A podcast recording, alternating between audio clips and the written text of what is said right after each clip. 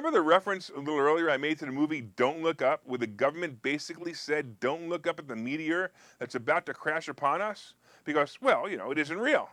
Well, here we are again as the government is using a spokesperson who is the head of Homeland Security, Alexandro Mayorkas, who is, who is stating that the border is secure. He actually spoke at the Aspen Security Forum, Forum and clearly stated that the border is secure. When you watch the statement, so if you ever go back and actually watch this statement, you can clearly see by his facial and body movements that he doesn't even believe what he's saying. It would be funny if it wasn't so serious.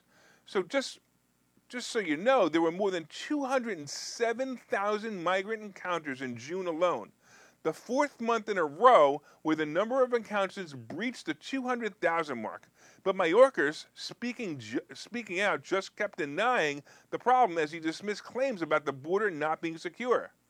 By the way, a Border Patrol agent stated that Mayorkas is telling bold faced lies to the American people.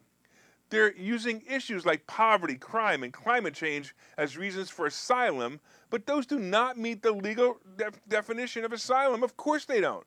The Border Patrol says that these drug smuggling criminal asylum claims are absolutely bogus.